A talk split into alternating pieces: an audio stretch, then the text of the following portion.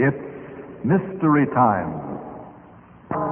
Tonight's Mystery Classics stars Laurence Olivier in The Suicide Club. So he died after all. Was it murder and suicide?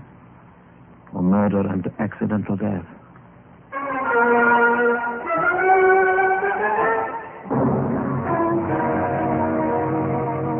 Good evening.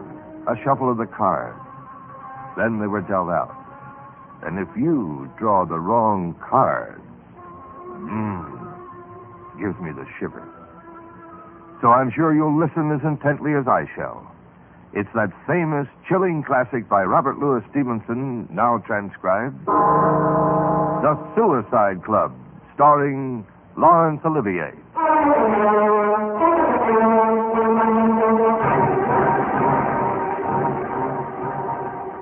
This is the story of a frightening adventure.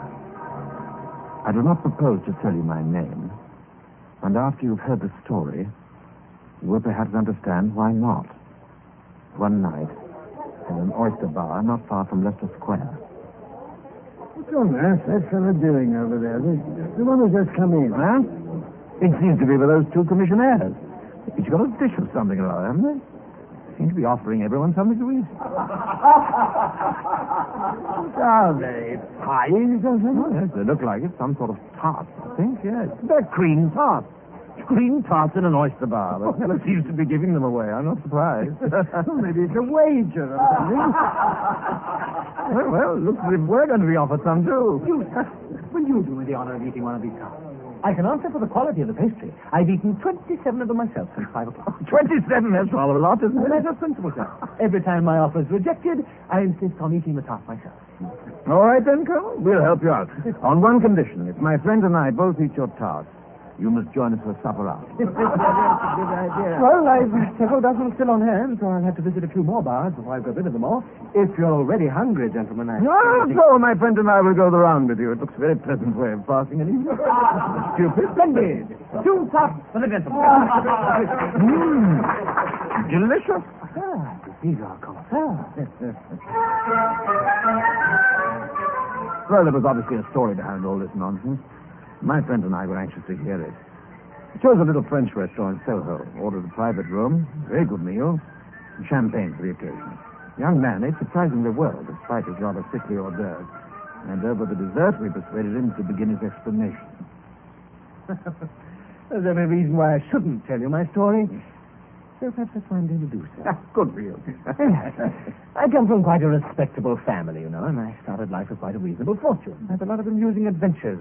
Even fought a duel when I was in Paris. Oh. By the time I began to come to my senses, I had very little fortune left, and promptly fell in love. Ah. After I had nothing left to offer the young lady, I came to the sad conclusion that there was really nothing very much left to live for. No. I got rid of all the money I had left down to the last 80 pounds, which left me just 40 pounds to get rid of during the course of today. Forty pounds? What happened to the other forty? That went for a very particular purpose. Well, I've spent a very amusing day getting rid of my last few pounds on the cream tarts over which we met. and I wanted to close a foolish life in a, in a particularly foolish manner, which you must admit I did. Well, I shouldn't deny that, but what happens next? Oh, I'm not complaining. And at least I'm not a coward. I've lived my life and enjoyed it. So now I simply have to get rid of it. Get rid of it? You mean, you mean kill yourself? Hmm? No. Who, who, who hasn't often thought of doing that? You know, um, young fellow, it's a curious coincidence, but of the whole of London, you went and picked on a couple of people in much the same position as yourself. Yes. What? Hmm. You mean you're ruined too? Is this, very excellent supper a last extravagance as well? like my green tart? well, near enough. And just to get rid of any slight disparity, let's put five pounds here on the table to cover the bill, and have you a match? Yes? Thank you. Burn the rest. Like this. What are you doing? Don't be an utter fool. Well, aren't we all? Good heavens, haven't you got any money left at all now? Why didn't you keep your 40 pounds? Forty pounds? Why not forty pounds? Oh, for that matter, why not 80? you must have done the best part of a hundred. Well, 40 pounds would have been enough. But without that, no admission. They're very strict about the rules. Fine business when you can't even die without money. I think you'd better explain yourself. Do I have to? Mm, If we haven't the 40 pounds, what's the point? Well, I happen to have enough for both of us, which we really needed. It. I thought you were in the same straits as I was. I seem to remember that you had eighty pounds yesterday. Yes. Yes, I had. You're not fooling me. You, are as desperate as I am. Huh? Uh, bored with life, if that's what you mean. Yes, indeed. Thought I'd made that clear enough by burning my last money. Perhaps you can afford to burn a hundred pounds or so. Well, I'm no millionaire, if that's what you mean. Well, here's to your health. and good night, my merry ruined man. Oh, no, you can't get out of it like that. You tell me that you're desperate, and I accept the fact. Why should you have less confidence in me? In either of us. Yes, why? Then you're not joking. You really are. Like you, we've had enough of life. Haven't we, Colonel? Yes, uh, Sooner or later, alone or together, we're prepared to put an end to it. That's quite Aren't right. we, Colonel? Mm, yes. yes. Well, now that we've come across uh, you, and since you seem to be in a hurry, well, we can make it tonight just as easily. Quite, why, why not? not all three of us together? Yes, why not? That really goes for you as well, Colonel. Yes, yes, certainly, provided you've something in mind. And you really can put up the 80 pounds between you. Yes, 12, pounds, a few left over. I shouldn't forget about the rest. 40 pounds each is the entrance fee. The entrance fee? Entrance fee to what? To the Suicide Club. How it's managed or who started the club, I don't exactly know. But what I do know, I'm under the temptation. If you are really tired of life, both of you, I'll take you to a meeting of the club. And if not tonight, at least sometime within the week you'll quietly cease to live. And you say that you're a member of this club? Yes, I paid my subscription today. I shall be going there in. What time is it? Yes, in half an hour. You've just got half an hour to make up your minds whether you're coming with me or not. If you were serious, then you've nothing to lose. I'll be back for your decision. In half an hour, gentlemen.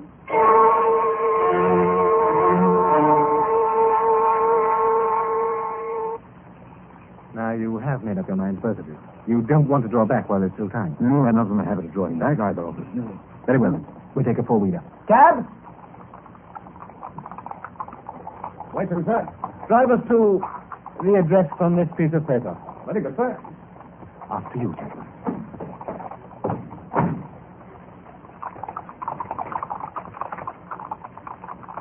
Well, gentlemen, in the circumstances, you'll appreciate that a certain amount of secrecy is called for until you're actually enrolled in the club. You'll forgive me if I take the precaution of blindfolding you both. Necessary? Yes, I'm afraid it is. You see, gentlemen, this is not a joke. The cab stopped at last in a dark street, and the young man paid it off. He took advantages of our eyes and invited us to follow him down an alleyway. He knocked at the door. The door was opened, and we were ushered into an entrance hall. The young man left us for a few minutes, and we heard voices. At last, an inner door was opened, and we found ourselves in the presence of the president of the club. Sit down, gentlemen. I'm told you wish to see me. Oh, we wish to join your club, sir. The Suicide Club.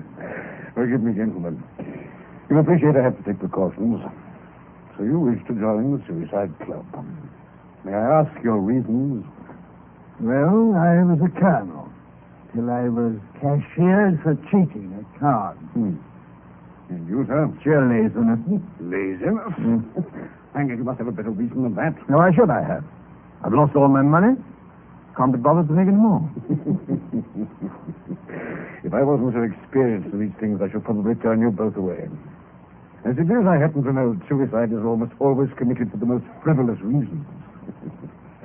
Very well, then. If you're prepared to take the oath in the manner prescribed, you will be accepted as members. The oath, I need hardly say, is an oath of secrecy. We're careful to make it binding in the very highest degree. When you have taken the oath, if you're willing to do so, that is, then you'll be enrolled forthwith as members of the Suicide Club. We have bound ourselves on oath to keep the secrets of the Suicide Club. Nothing could be conceived more passive than the obedience promise, or more stringent than the terms to which we had agreed. The man who broke that oath of silence could scarcely have a rag of honor or any of the consolations of religion left to him. We signed the document, but not without a shudder. The president received our entrance money and without more ado took us through into the smoking room of the Suicide Club. There we were introduced to our fellow members. This a full muster of the club? Oh, middling. By the way, if you have any money, it's usual to offer champagne. No. It keeps up a good spirit, and uh, it's one of my little perquisites. I shall have to leave that to you, I'm afraid, Colonel. That's in the four bottles, with my compliments. Thank you very much. Now, uh, please make yourselves at home. They looked about us with interest. Few of the other members were much above 30, and one or two were still in their teens. One man interested me intensely. He was probably upwards of 40, but he looked fully 10 years older. I've never seen a man more naturally hideous, nor one more ravaged by his excesses. He was partly paralyzed, and was the only man in the room who shared the composure of the president. I got into conversation with him. So you are newcomers, are you? Well, perhaps I can help to set your mind at rest. I've been coming here regularly for two years now. Two years. But I thought members could only expect to last for a week or so. Ah, yes, but my case is peculiar. I'm not, properly speaking, a suicide at all. Merely an honorary member. I only visit the club once every two months or so. My infirmity, you know. And I pay a special rate. Even so, my luck has been quite extraordinary. No luck? I'm afraid still don't really understand. Oh, no, of course not. An ordinary member who comes here looking for death, like you, returns every evening till fortune favors him. He can even live on the premises, quite cheaply. The president's company is worth the money in itself. Indeed, I shouldn't have thought it. Oh, but you don't know the man. The drollest fellow. What stories and what cynicism. I take it he's a permanency like yourself. The only permanency, really. So far, I've been graciously spared, but I must go at last. But the president never plays, of course. He shuffles and deals for us and makes all the necessary arrangements. He's been running the club for over three years, and not a whisper of suspicion has been aroused. Quite astonishing when you come to think of it. And he assists the members to commit suicide? Yes, indeed. The whole thing's in his hands. You remember the case last week, the man who was accidentally poisoned in a chemist's I shop? read about it in the papers. Beautifully arranged. Though one of our president's less racy notions, but how simple and how safe. You mean that man was one of the victims? I, I mean, uh, one of your members? Of course. Nearly every accident which you read about in the papers, in decent society, of course, is arranged for one or other of our members. Ex-members, I You suspect. have to forgive me. I'm still in the dark. You say that you've been lucky enough in lasting so long. I thought that the whole idea was to die as quickly as possible. Naturally, but as, as I explained, I'm a special case. To me, the club is a sort of temporal intoxication. If I could stand the excitement, I should come here more often. As it is, I regard this as the ultimate in dissipation. I think I can say I've tried every other I sort. can well believe it, if you'll excuse me saying so. I'm flattered.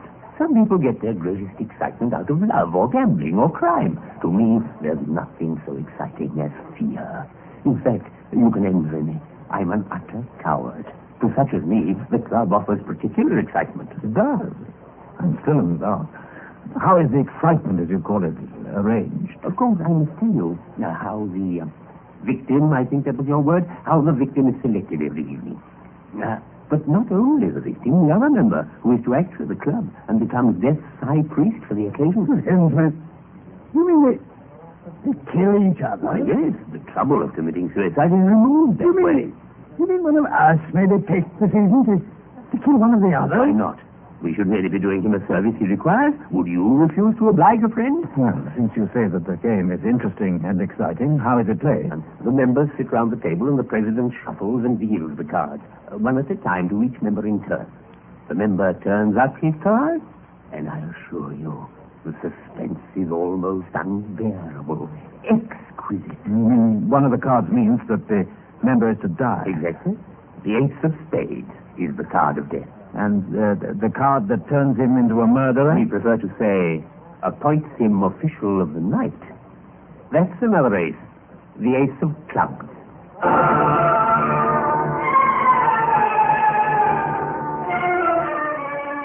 Now I could understand. Only too clearly. The man sitting by himself in the window, his head hanging, hands thrust deep in his trouser pockets, pale and sweating with fear, a wreck in soul and body. I could understand the cynical smile on the face of the president, the only one in the room who had nothing to lose by the game, who charged each man the price of his death or the hire of the killer. At last, we met again the man who had brought us to the club, the young madman of the cream tarts. Is this your first night here as a member? I take it that it is. Yes, as I say, quite a few of my friends have been members in the past. That's how I came to hear about it, while they were waiting for their ace of spades. You may remember a certain baronet who was crushed to death by a falling wall last month. Yes, I seem to remember him. Was he a, a member as well? He brought me with him to the door the night of the accident. Nobody outside this room knew what really happened to him. I remember who obliged him was drowned in a boating accident the following weekend. I hope to be as fortunate. On your first night? Isn't that rather unlikely? Unlucky at love, you know, lucky at cards. I lay you five to one that I draw the ace tonight. I thought you'd spent your last sovereign on cream tart. Oh, I'm sorry, of course I did. Well, wish me luck anyway. Well, I wish you all that you wish yourself. I wish you the same. Uh, if it's your pleasure, gentlemen. Well, this will decide it. One way or the other.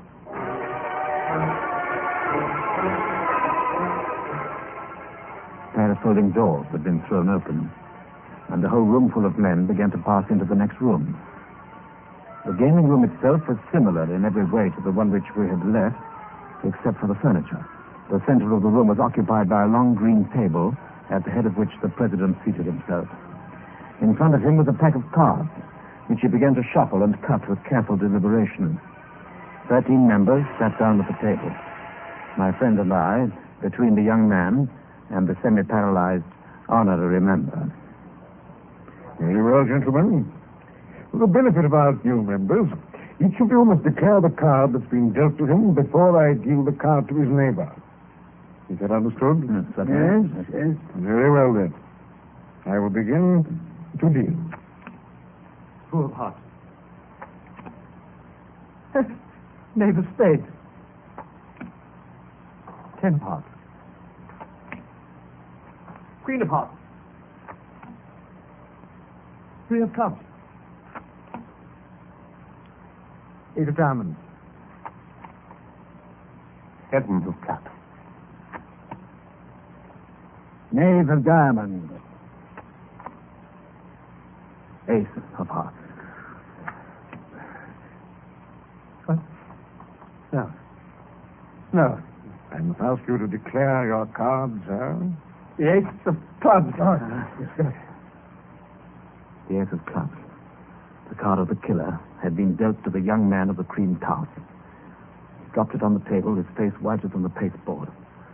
Then left his place at the table and stumbled back into the smoking room. The excitement round the gaming table was now electric. The killer was known, and somewhere among the remaining twelve was the victim. Hope, fear, envy, and abject terror shone from the watching eyes of the players.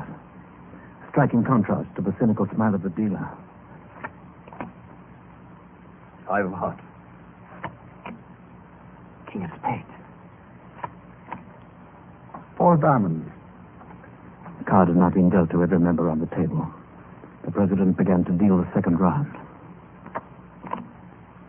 Ace of clubs. Queen of spades. Five of clubs. Six of diamonds. Seven of spades.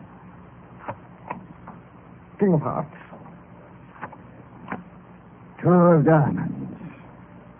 And once again, the deal come round to me. As I turned my card on the table, my heart was pounding in my chest. Ten of hearts. And now it was the turn of my neighbor, the honorary member. Ace of spades. No, no, I don't want to die. I don't want to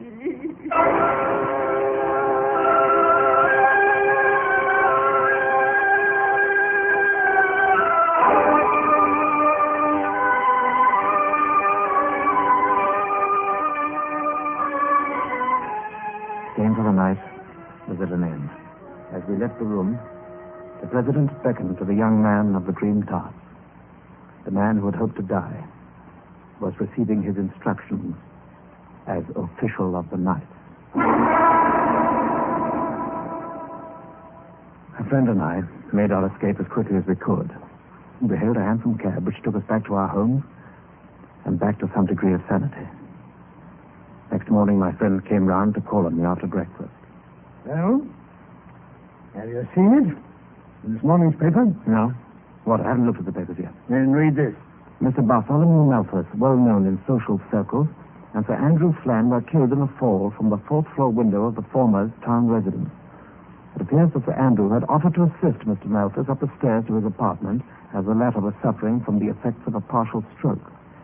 On emerging from the lift, it is thought that Mr. Malthus must have been seized with an attack of giddiness, which caused Sir Andrew to lead into an open window at the end of the corridor. It is thought that one of the gentlemen must then have stumbled, and that the other, in trying to save him, was dragged through the window in his turn. The honorary member and the young man with the cream top. So he died after all. Was it murder and suicide? Or murder and accidental death? I wonder. Whatever it was, the world can spare them. Both of them. Yeah. And only one thing lacking to make it poetic justice. You mean the president? Yes. The president of the Suicide Club.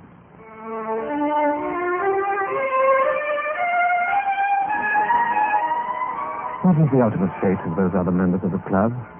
Whether the club is still in existence, or whether the murderer whose brain conceives it came to a violent end in turn, that is something I shall never know. All I know is this, that I never read of a fatal accident in the papers now, without wondering whether it was an accident, or just one further member of an association of madmen, madmen whose forty pounds had been paid to join the Suicide Club.